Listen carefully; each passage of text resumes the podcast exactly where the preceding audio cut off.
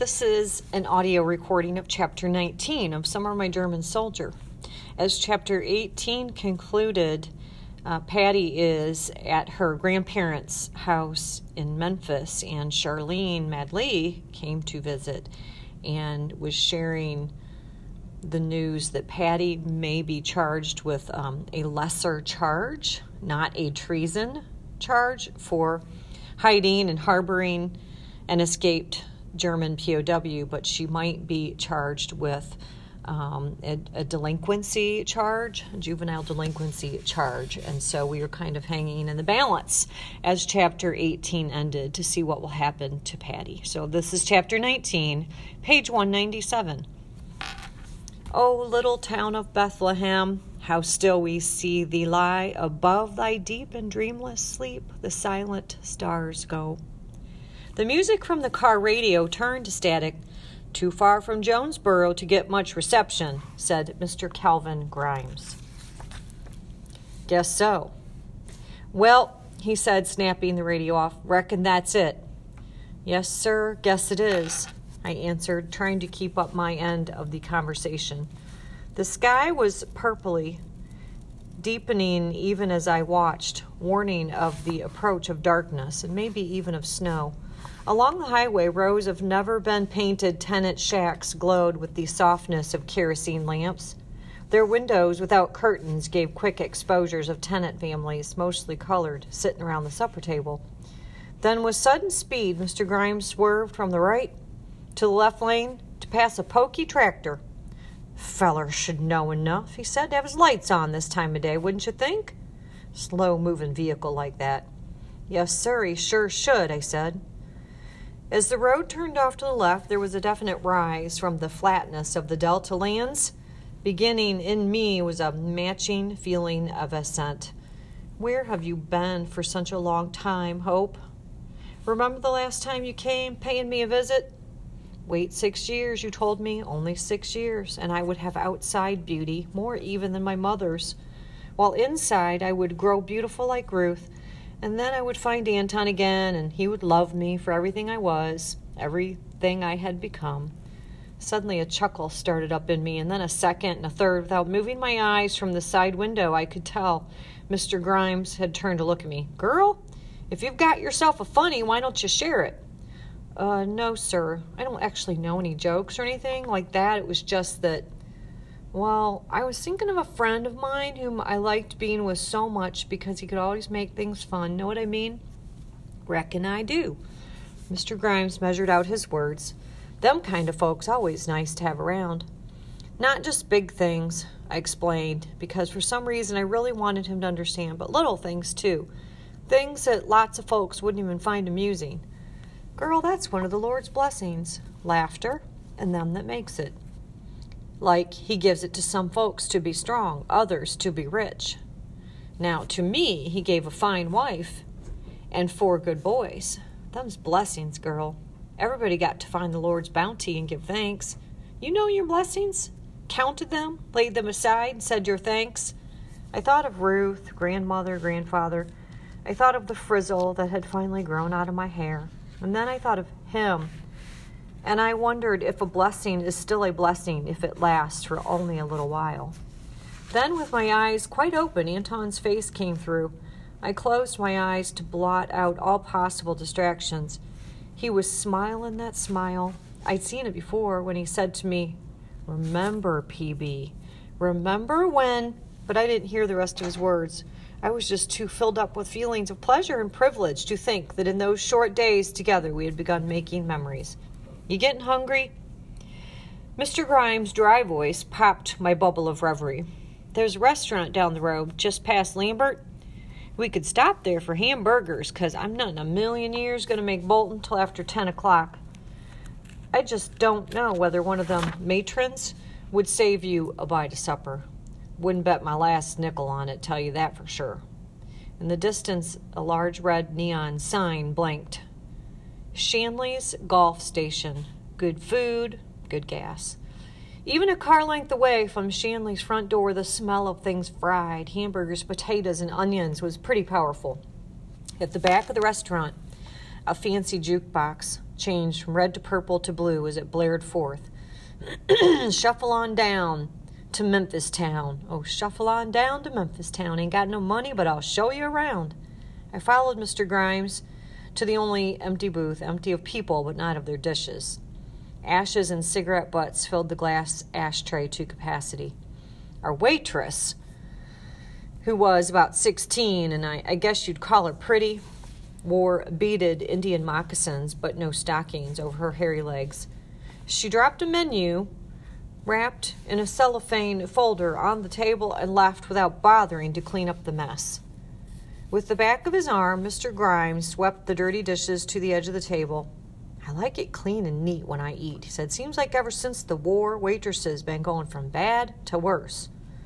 As he shook his head, I noticed deep lines which ran like chicken wire from the corners of his eyes clean out to his hairline. Mr. Grimes was far away from being young, and judging from the leanness of his body, he'd never been especially strong. After we had eaten our hamburgers and french fries and drunk down our coffee, Mr. Grimes waved to the waitress. What kind of pie you got? She gave her hair, which was the color of brown wrapping paper, a good scratching. We're all out of apple, nodding in the direction of the counter, said, Gave that feller the last piece. What kind have you got left? asked Mr. Grimes, not bothering to keep the irritation out of his voice. About the only thing I know we got is some sugar donuts left over from the morning and some lemon meringue pie. I'll take a piece of that meringue, he said, and he looked over at me. You want a piece too? Behind the counter, a penciled sign read, All pies, 12 cents. Well, uh, no, thank you. I guess I don't care for any pie today. Better get some, encouraged Mr. Grimes. This might be your last decent meal for a while. When I laid my fork down, the pie plate had only a few pinpoint sized crumbs left on it. I wanted to send my fork after those two, but didn't want Mr. Grimes to think I was still a little hungry. I felt his eyes upon me, and I looked up. Oh, by the way, he said, I don't think you ought to go mentioning to anybody that we stopped off for a bite of supper, 'cause just strictly speaking, I ain't supposed to stop nowhere with no prisoner. Prisoner? Me? The judge never once used that word. I hereby sentence Patricia Ann Bergen to be committed to the Arkansas Reformatory for Girls at Bolton, Arkansas for a period of not more than six months, nor less than four months. But if Mr. Grimes calls me a prisoner, I guess he ought to know. Funny the word has no sting, but then nothing has much sting anymore. He rubbed his fist back and forth across his chin. So we'll just keep this between you and me, okay? I didn't want him fearing for his job on my account. Mr. Grimes, it was sure nice of you to stop so I could have something to eat, and I will never say anything to anybody. If I got you in trouble, pow! God should strike me down dead. He smi- his smile showed a vacancy between two front teeth. Lord, girl, I sure don't want nothing like that happening to you. I felt myself smiling. He was really quite nice. The whole thing is, and I thought about it quite a lot, it's not true what they said about me. In court, they called me a person of no loyalties, a traitor. But it just couldn't be true because it was my loyalties that got me into trouble in the first place. Know what I mean? He nodded. I read about it in the papers, how you helped out that German boy. I was grateful he called him a boy, better than the others calling him Nazi or spy. I wanted to help him because he wasn't a Nazi or a spy, and he wasn't even mean. Anton was the kindest, smartest man I've ever known. I wanted to tell that to the judge so he'd understand why I had to hide him, why I had to help him stay free. But Mr. Kishner just kept shaking his head no. Mr. Grimes was looking at me as though Anton couldn't be all those things I said he was. Why did I have to go spouting off to him? What made me think he would understand when nobody else could? Don't you think? I asked, hearing the anger in my voice, that a German can be good. Oh, I reckon on St. Peter opened up them pearly gates for some Germans, he said. Now there ain't no need to go getting your dander up just 'cause I don't understand who's this Mr. Kishner. I'm sorry. He's the man, the lawyer, my father hired to tell my side of the story in court. Only thing is, he kept saying that the really important things were not pertinent to the case. Them lawyers are tricky fellers, all right, said Mr. Grimes. One time, Oh, this was two or three years ago. I was taking a feller named Cranston Hollis to the Cummins prison farm. He waved his empty coffee cup in the air, and Miss Beaded Moccasins filled both of our cups from a steaming pot. Well, Mr. Cranston Hollis, he was one big man. President of a state savings bank in North Little Rock. Only thing was, when the bank examiner came to look at the ledger, he found that Mr. Hollis' bank was shy $185,000, and that ain't even counting the change. I said, That's a lot. Ooh, wee, I'll say it is. More money than I'll make in all my working lifetime. Well, this Mr. Hollis, he was one smart man. Told me eight people other than him worked in that bank. Six of them had more opportunity than he did to take the money. But his lawyer didn't even entertain the notion that he was defending an innocent man. So Mr. Hollis advised anyone who has to go up before the bar of justice is to beware of at least two people the lawyer the state hires to convict you, and the lawyer you hire to defend yourself.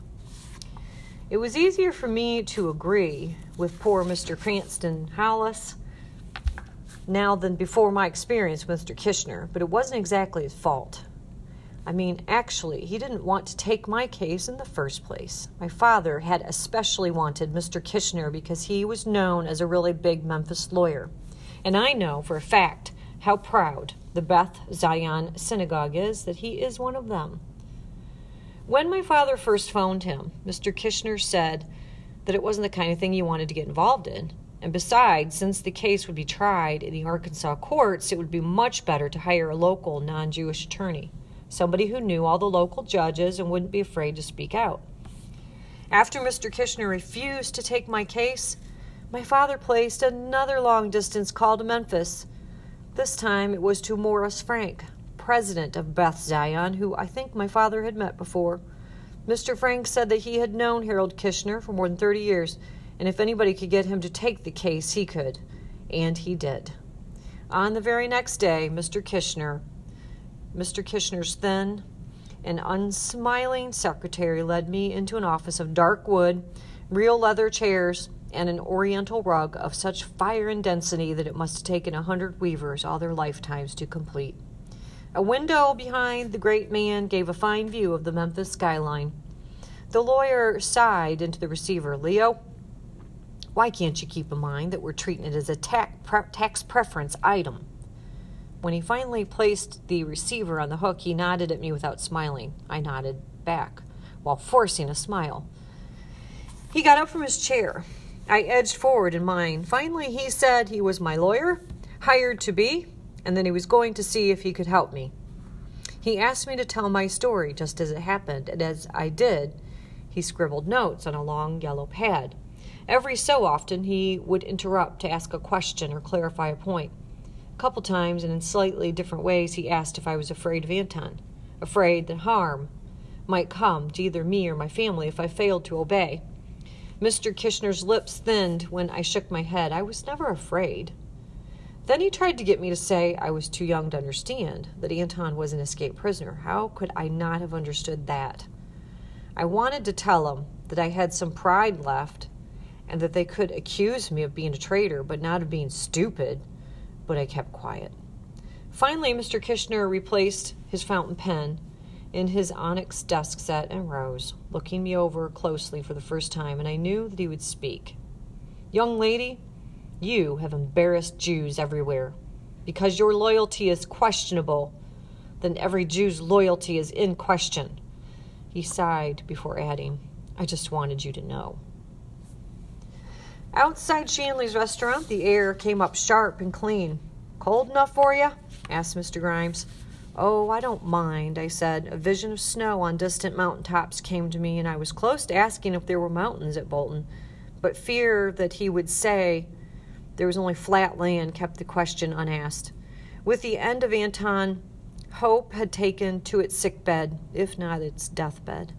I found a small bit of courage within, not enough for mountains, but maybe for a little snow. I decided to squander it. Any chance we might get snow for Christmas? Mr. Grimes looked to the right, then the left, shifted into second, and entered the two lane highway before speaking. Weatherman on the radio said the Carolinas might get some, but I ain't never heard of snow taking no geography lessons. Back in 38 or 39. 38 it was. We got almost an inch of snow for Christmas. I'd like that to happen again, I said as I brought my shoeless feet up beside me on the car seat. My head found a resting place in the bow of my arm. I felt myself going down, down to sleep. Against my arm, tapping. Wake up, girl. We're almost there. What? I shifted my yawn inside the crook of my elbow. We're coming into Bolton. Thought you'd like to see it. The school's east of town. Oh, I said, conscious of feeling nothing but sleepy. Then, spanning the width of the street, strings of Christmas lights, red and blue, green and yellow, a lighted movie marquee announced The Five Sullivans and Christmas Cartoons. I saw that movie, I said, coming alive, all about five brothers, sailors on this ship that was sunk. Saddest thing I've ever seen. Try to see that movie if you get the chance. Nope, answered Mr. Grimes. Don't have to spend my money for sadness. Plenty of that to be had for free. Mr. Grimes followed the road through town, past two blocks of houses, a gas station, and then open land. Headlights picked up a black iron fence, and as the car swung through open gates, I saw a sign with the Arkansas state seal. It read, The Jasper E. Conrad, Arkansas Reformatory for Girls, Bolton, Arkansas. The lights were on in the three story building. In the darkness, it looked no different from any other three story brick. No, there was something different. The windows were covered, all covered with diamond shaped heavy wire screening. At the Memphis Zoo, they used the same kind of screening for the animals. And so you um, find out that uh, Patty has been sentenced to a reformatory for girls in Bolton, Arkansas. So she did get a lesser charge uh, of delinquency, but she still has to do some time at a reformatory. And Mr. Uh, Grimes, the character talked about in this chapter, who drives her to the reformatory, he is a minor character, but he is uh, probably like a parole officer assigned to escort her to the reformatory school. And so that concludes chapter 19 and Patty will spend some time in the Reformatory School for Girls.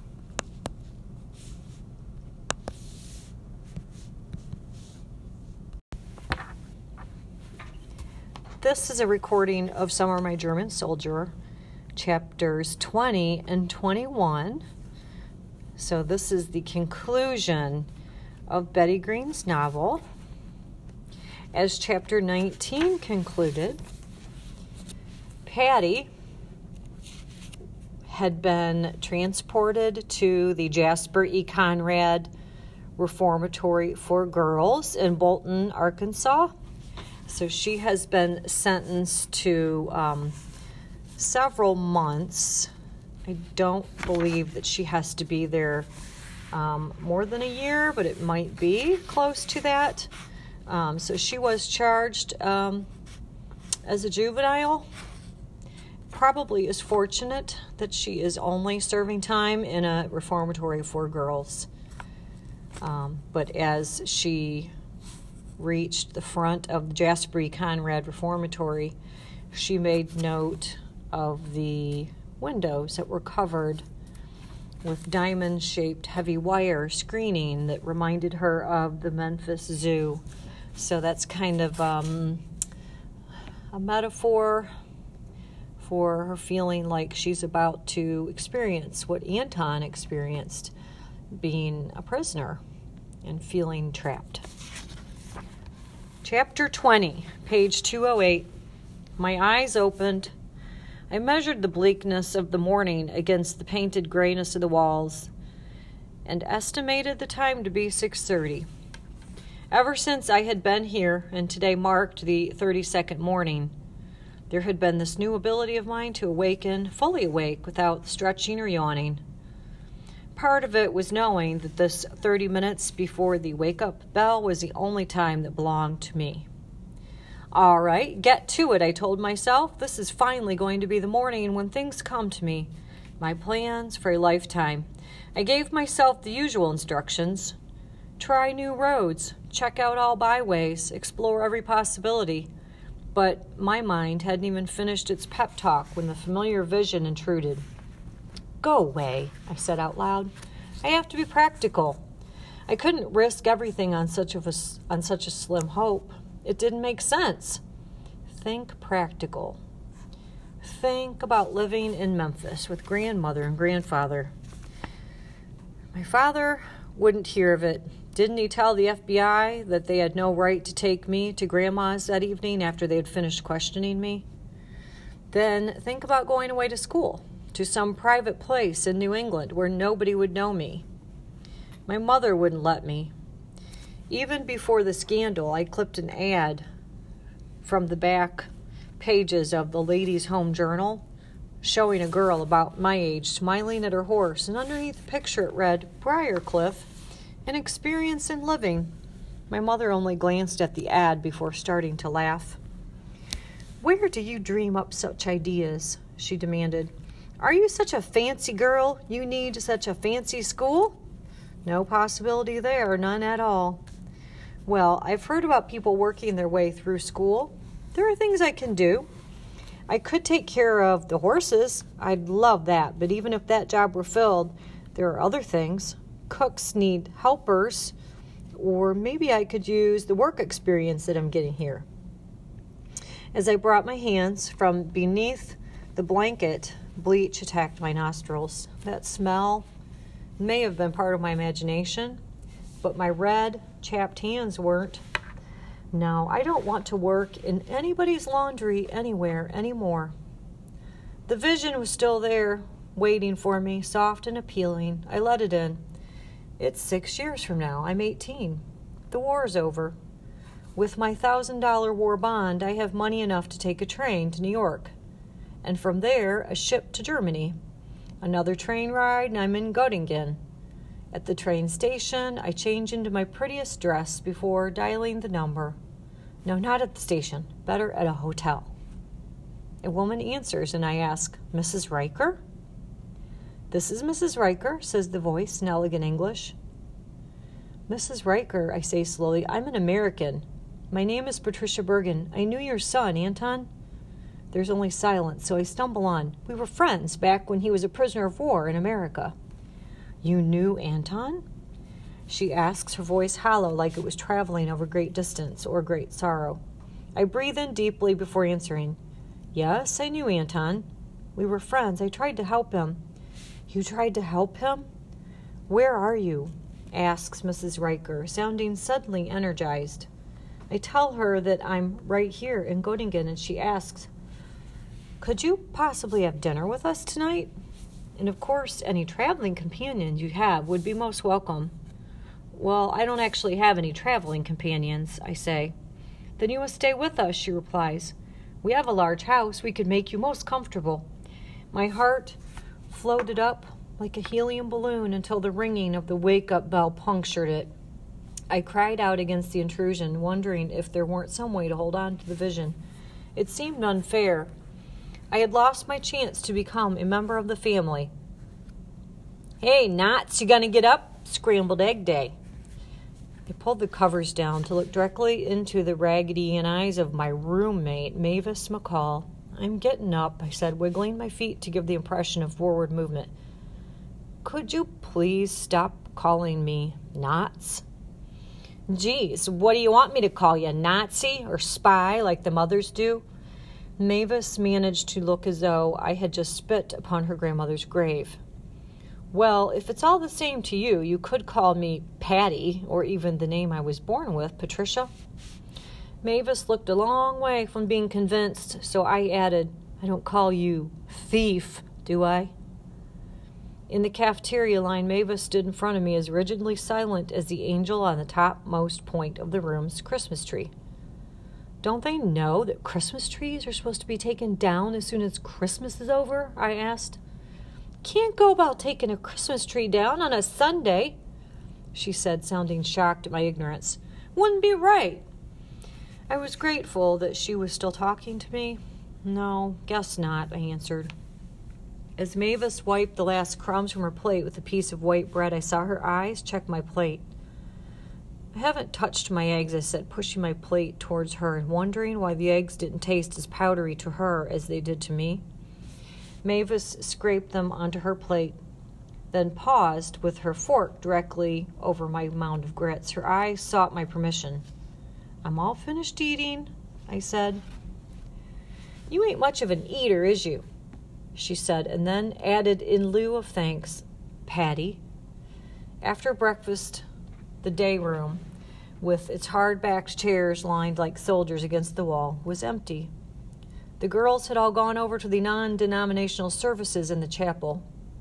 On my first Sunday here, I had gone because the head matron, Miss Loud, secretly called Miss Bald due to the fact that pink skin was beginning to show through her hair kept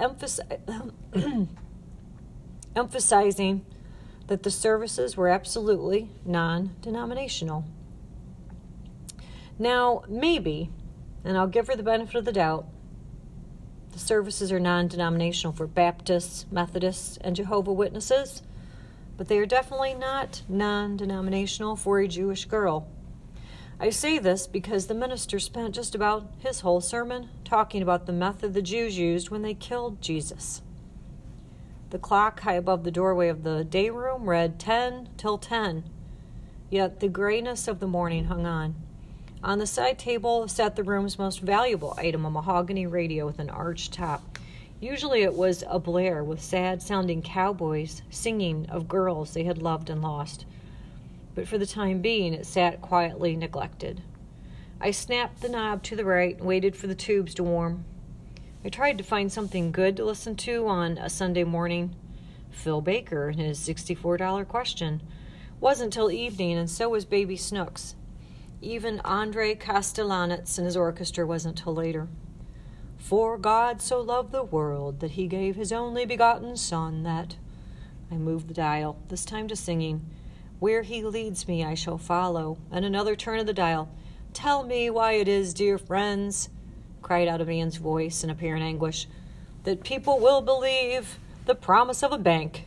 Give us your money, we'll keep it safe. And they'll believe the promise of a boss. Work for me and I'll give you money. Then why is it that these same people have trouble believing in the greatest promise ever given to mankind? Jesus made that promise to you, and he made it to me, and this was his promise Whosoever believeth in me shall be given life everlasting. I snapped the, mo- the knob to the left, and except for the steady hissing of the radiator, the room was silent. Back in my room, the thick Sunday edition of the Memphis Commercial Appeal, a gift subscription from Charlene Madlee, lay on my bed. It was nice having a lady like that for a friend, and I liked having my very own newspaper subscription. I mean, besides reading it, it was nice in another way, too. It was the something good, instead of always something bad, that set me apart. I wasn't like them, like the others, and the paper was proof of that. After my trial, Charlene Madlee was the only reporter, and the courtroom was filled with them, who came over to say she was sorry, and she was, too. I caught a look on her face of genuine distress. On my second day at Bolton, I received her first note. I read it so many times that it became engraved on my brain. Patty, I'm sending you a subscription to my paper with the hope that you will enjoy reading it. Keep smiling. Charlene Madlee. And in each reading of Charlene's note, I scoured her words for the gift of friendship. Sometimes, like an optical illusion, I found it, and other times I didn't. Anyway, I wrote Charlene back thanking her and saying the thing I liked most to read were the stories that carried her byline. That wasn't hard to say. People like honest compliments, I know that. It was what I said next that made me hesitate because it sounded presumptuous. I still think I'd like to study to become some kind of reporter or writer someday. But she didn't think I was just a presumptuous kid because she wrote me right back a whole page. Footsteps. Determined footsteps came echoing down the corridor. Miss Loud? What would she want me for? I'm not breaking any rules. No cigarettes, no shoes on the bed, door open. About the non denominational services? But I've already explained that, how the services go against my beliefs. I won't go. As the footsteps stopped at my door, fear took hold. I forced myself to look up at the full standing authority of Miss Evelyn Loud. You know a Negra named Ruth Hughes? Ma'am? A Negra named Ruth Hughes says she's your nanny, that right? Uh, yes, ma'am, that's right. Miss Loud nodded. Well, go on down to the visitor's room and see her. Ma'am? I asked like one who has suddenly stopped understanding the English language. Well, go down and see her, repeated Miss Loud in tones loud enough for the deaf. Through the open archway of the visitor's room, I could see Ruth, her back towards me, looking out the mesh covered window to the courtyard below. She was wearing a dress I had never seen before, deep blue, like the sky gets toward evening. It looked to be crepe and good enough not only for Sunday but for Easter Sunday as well. Strange, she didn't seem to hear my approach, for her gaze never strayed from the window. Ruth? Like a spring suddenly released, she turned, her brown face showing a wide, welcoming smile, but it wasn't the smile that caught me quite as much as her eyes. They had the shine a gloss that I remembered seeing once before, but I couldn't quite remember when. Arms circled me, bringing me close. Patty, honey, babe, how you doing? A fragrance of bath powder scented gardenia. You doing all right, honey? My head found its resting place next to her shoulder, and I closed my eyes while I silently prayed for the world to go away. Are they treating you all right here? I nodded my head yes, but I didn't know for sure whether she got my message. So I said, I guess they are, yes.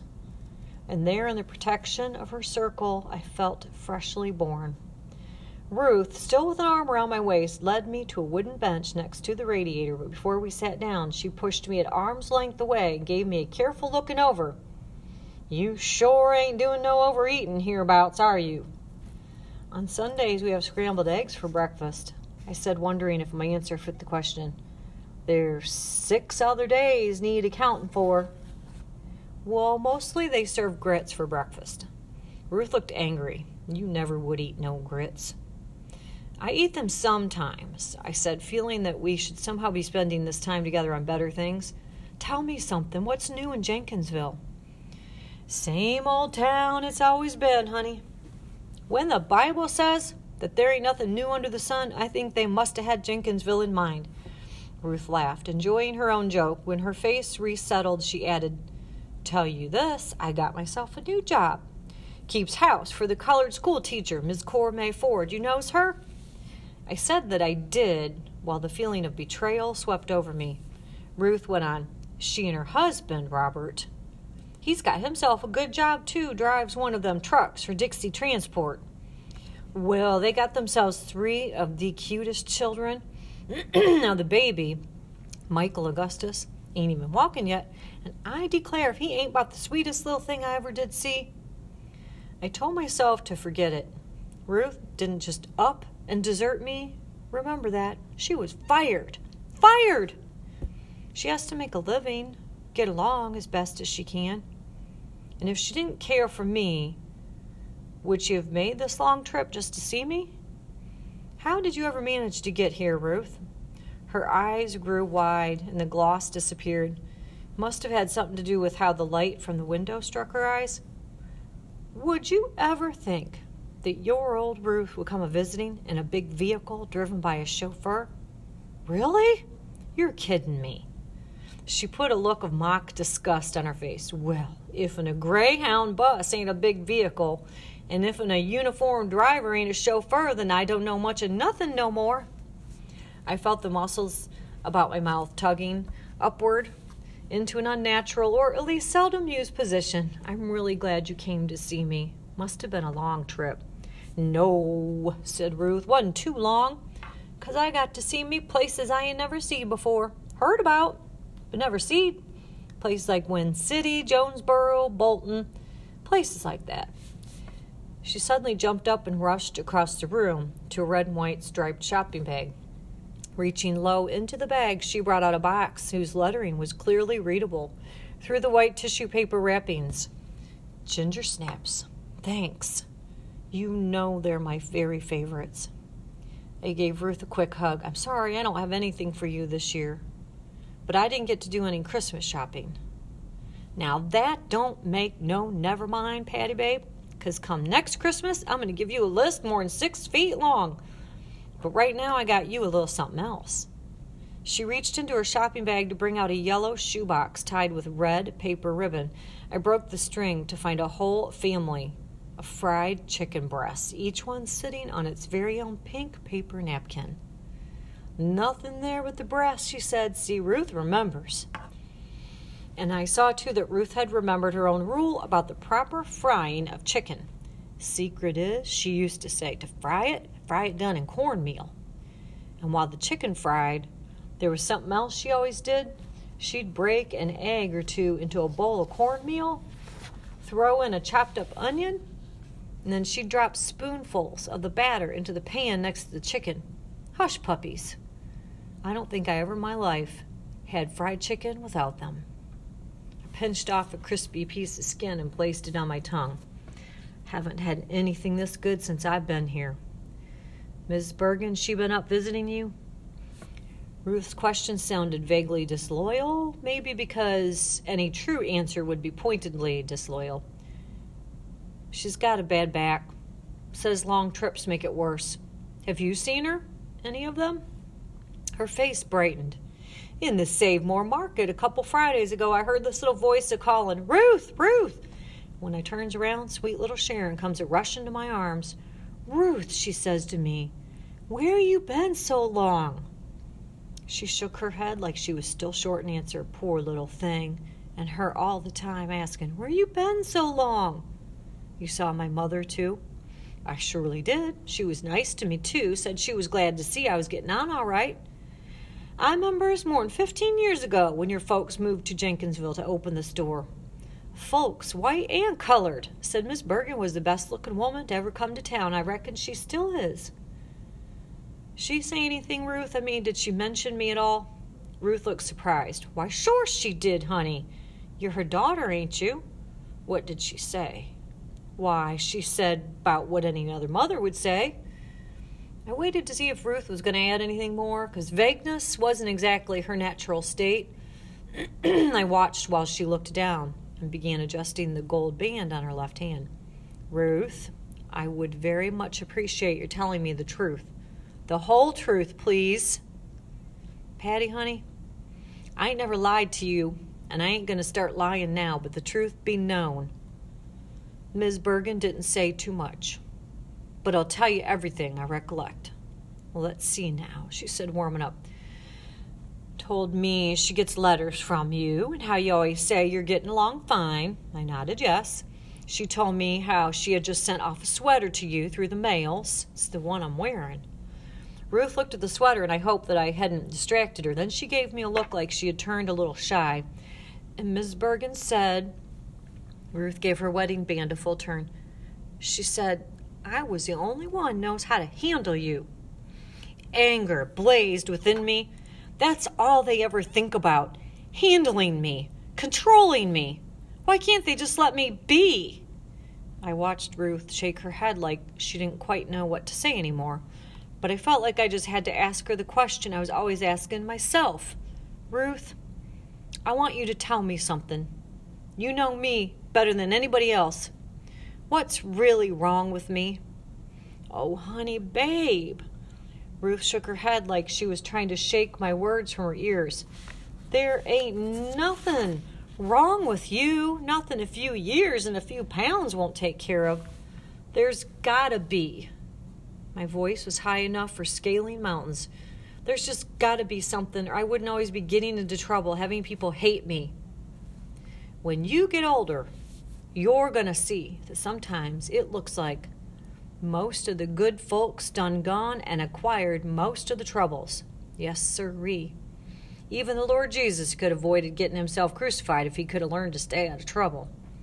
It sounded as though Ruth was pretty close to blasphemy, and I searched her face for a secret sign made only to God that she was just kidding. She gave me a squeeze Sometimes I sure wish you knew how to go pussyfooting around your pa and your ma. But then I says to myself, if Patty learned pussyfooting, then it wouldn't hardly be Patty no more.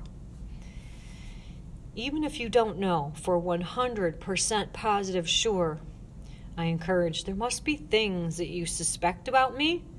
And if I knew, I'd begin working on ridding myself of them. Only first, I gotta be sure what's wrong. Don't ask me to tell you something I don't know. Ain't nothing bad about you. That's the God's truth. I have cared for chillin' white, and I've cared for chillin' black. I've loved every single one of them, but nary a one as much as you, Patty Babe. Nary a single one. You couldn't love me as much as you do Sharon. Don't you go telling me what I couldn't do, 'cause I knows what I knows. From that first day I walked into your house, I loved you the most, and I loves you the most today. It's so hard to believe. Why, I ain't even the only one. He loved you. Anton did. With my own eyes, I saw that man come rushing out of his hiding place to save you. And I saw his face, and I ain't never going to forget what was written there, 'cause it said, I'd give my own life to save her. Maybe that's true. He gave me his ring so I'd never forget that he loved me and that I was a person of value. Only thing is, I lost the ring. Then gradually, I guess I lost its meaning. Ruth snapped open her pocketbook. Honey, babe, you didn't lose your ring. I heard you tell that to the man from the FBI, and you must have told that story so many times you come to believe it. She held up the ring. You gave me this for safekeeping when I told you your pa was coming home to see you, remember? I brought his ring to my lips, barely believing it. He did love me, I said to Ruth. Maybe one day my mother and father will too. Ruth's eyes came level with mine, and I could feel her resources rushing toward, rushing forward like frontline soldiers to battle. I ain't never for cast me no spursions on other folks' folks, she said slowly. But your folks ain't never gonna feel nothing good regarding you. They ain't the number one best quality folks neither. They sure ain't. When I go shopping and I sees the label stamped irregular or seconds, then I knows I won't have to pay so much for it. But you got yourself some irregular second folks, and you've been paying more'n top dollar for them. So just don't go a wishing for what ain't never gonna be. But I always thought it was me because I was bad. You ain't bad. I kissed my ring again and then gave Ruth the strongest squeeze I could manage. Nothing has changed, but I feel different. Good, like a good person. And that was what all the whispering was about. What whispering you talking about?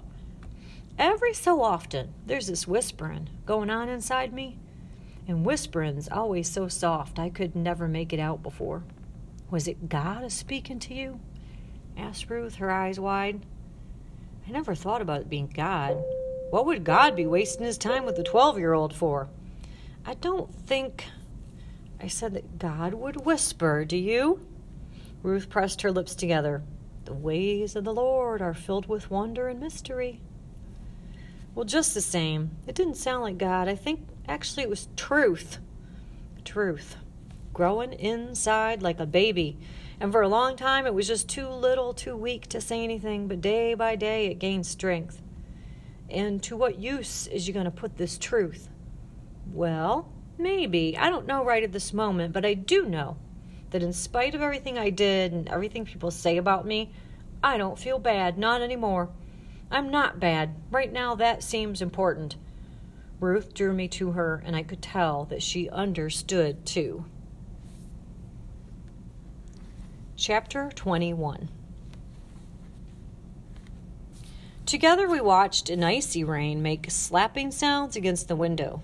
After a while, Ruth said something, something about her galoshes, which I didn't quite hear, probably because I had become too deeply encased in comfort. With my eyes closed, feeling the warmth of Ruth against me, I could believe in so many things. Ruth had never been fired. I had never been found out and Anton had never been killed. He was waiting for me now, alive. in the hideout, and when night came, we'd go away. Morocco or Mexico, somewhere, anywhere, together. And I was halfways out the door when I said to myself, Ain't no guarantees about no weather, so I went right back and got 'em. Good idea, I said. I'm glad you remembered. We fell into quiet again, and it was comfortable. Then Ruth began humming, and soon she found the words Nobody knows the troubles I've seen. Glory, hallelujah. I don't want to go home again, I said with a suddenness that surprised even me. Well, you ain't got nowhere else for going. You's too old for adopting and too young for marrying. Even so, she looked me full in the face. Even so, what? What you planning on doing, girl? I ain't not planning on anything, so I can't think of anything to plan on. I just don't want to look back. If they didn't like me before all this happened, they're sure not going to love me now. So what I was thinking was I might get a job, go somewhere. So you thought you'd up and run away and find yourself a job. That what you thought, girl? I recognized her I ain't gonna listen to none of your nonsense voice. Well, now I'm right glad you told me, 'cause old Ruth can tell you something. I clean keeps a clean house. Mine's a chillin', cooks the evening supper, and for doing all these things it takes me six work days to earn seven dollars and fifty cents. Now how many of those things can you do? and how much you reckon you'd be earning for doing them. There are other jobs. There's plenty more jobs. They got judges, doctors, sheriffs. Which one you qualified for, girl? There has to be something. There is something. Now you listen hard, because Ruth's going to tell you, just like I'd tell my own child, which you is. You was going back home and finishing up with your high school education. Never you mind what folks say. Most folks don't know what they is saying nohow. Then you tells your daddy that you wants to go away to college to be something. And you be something. Teacher or nurse. Don't matter what you takes a notion to be in as long as it's something. I know the something I'd like to be, I said, pausing just long enough to build interest, every reporter. I already have my first assignment and my nom de plume, too. Your what? nom de plume, pen name. What do you think of Antonia Alexander? Antonio Alexander, repeated Ruth like she was tasting the words mighty fancy. I was pleased that its elegance hadn't escaped her. I got the Antonia from Anton, and I picked Alexander because of the alliteration, both names starting with the same letter. What is you fixin' to write? An article about the conditions at the Bolton Reformatory for the Memphis Commercial Appeal. I checked Ruth's face see if she was as impressed as I was. Charlene Madlee said if it was good, they'd run the story in their Arkansas edition. I's glad, honey babe. You sure is gonna be something. Ruth gave a sigh filled with pride for my future accomplishments. And then you won't have to go home ever again unless you want to. I guess sometime we'll have to come home again to see you. I heard the footsteps first, then the rattling of keys. Miss Loud appeared in the archway. Visiting time's over. Separate and leave immediately. Not yet, Miss Loud, please. Ruth just got here. She has been here for 30 minutes. Her time is up. Leave immediately. I knew I was going to beg.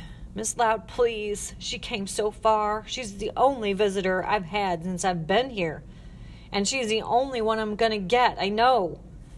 The crack sounded in my voice. Miss Loud, if you'd kindly be so kind. Ruth knew what to say. She'd listen to Ruth, as to give us a few more minutes to say our last minute things. That'd help make the parting less hurtful. Miss Loud's eyes jumped all the time, jumping from Ruth to me and back again. Something about them I saw for the first time. There was the palest circle of blue surrounding pupils the size of points on an ice pick. Miss Loud raised a trembling finger and pointed it toward me. That's why you're in trouble. Not happy getting what others got, are you? She shook her head. Trouble is, you're a greedy, spoiled girl. Don't like anything we try to give you, do you? Don't like our religion. Don't like our laundry. And you don't think our food's worth eating. You told that to one of the girls, didn't you? Tell the truth. She waited for me to answer her charges, but the only answer I gave was a direct stare.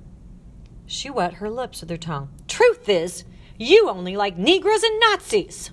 Miss Loud, said Ruth in as loud a voice as I'd ever heard her use. Leave the child alone. I's going now. See me going? I threw my arms around Ruth's neck. Take me with you. Find a way to take me with you. Shush, honey babe. Shush now. Don't leave me here, Ruth. Please, please don't leave me alone. Honey babe, you know better than to ask Ruth to do what she just ain't got the power to do. Ruth patted my cheeks as she wiped away the wetness. Everything gonna be all right, she whispered. One fine day, you is gonna wake up and your heart gonna rise up singing. Everything gonna be all right. Wallace! shouted Miss Loud. Wallace! Rogers! Here! Come here! I hung on to Ruth with all my might. She was my life raft, and without her, the icy waters were waiting to pull me under. Footsteps raced across linoleum. As Matron Wallace and Matron Rogers came through the archway, Ruth raised her hand as though she were stopping traffic. You leave this child be. Now I'm a telling you, just leave this child be. The traffic stopped short. The matrons looked as though their very breath had been sucked out of them. Just seems like, said Ruth under her breath, yet loud enough for hearing. Some white folks ain't never learned how to be decent. With her arm around my waist and her strength supporting my weakness, she led me through the archway and into the center hall. Go on back to your room, Patty babe, she whispered. Go on back. Three matrons had followed us at a respectful distance, but Miss Loud's distance was the most respectable of all. Suddenly, Ruth whirled on her. Miss Loud, the red shopping bag in the waiting room. Patty's Christmas. Would you fetch it, please? The head matron looked confused. She turned to Matron Wallace. Well, get it, Wallace. Don't just stand there. Go get the bag. Then Miss Loud started up the flight of stairs, followed closely by Miss Rogers.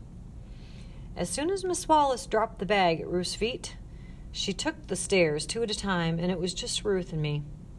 I reckon they is going to give us our goodbye time after all, said Ruth. I tried to sound all put back together. Well, Ruth, I sure do appreciate your visit. She gave me some gentle pats on the back. And you be strong and don't let them folks get you down, 'cause better times are coming for you. I feels it in my bones. Do you really, you really and truly think so? I sure enough do. Yet Ruth's face was filled with the deepest kind of sadness. And for you, Ruth, are better times coming for you too? Mostly things don't get no better for old colored ladies. Oh, but I want them to be. I want everything to be good for you. Everything. She turned her head. Goodbye, honey babe. She released her hold on me, and where her arms had been, turned cold.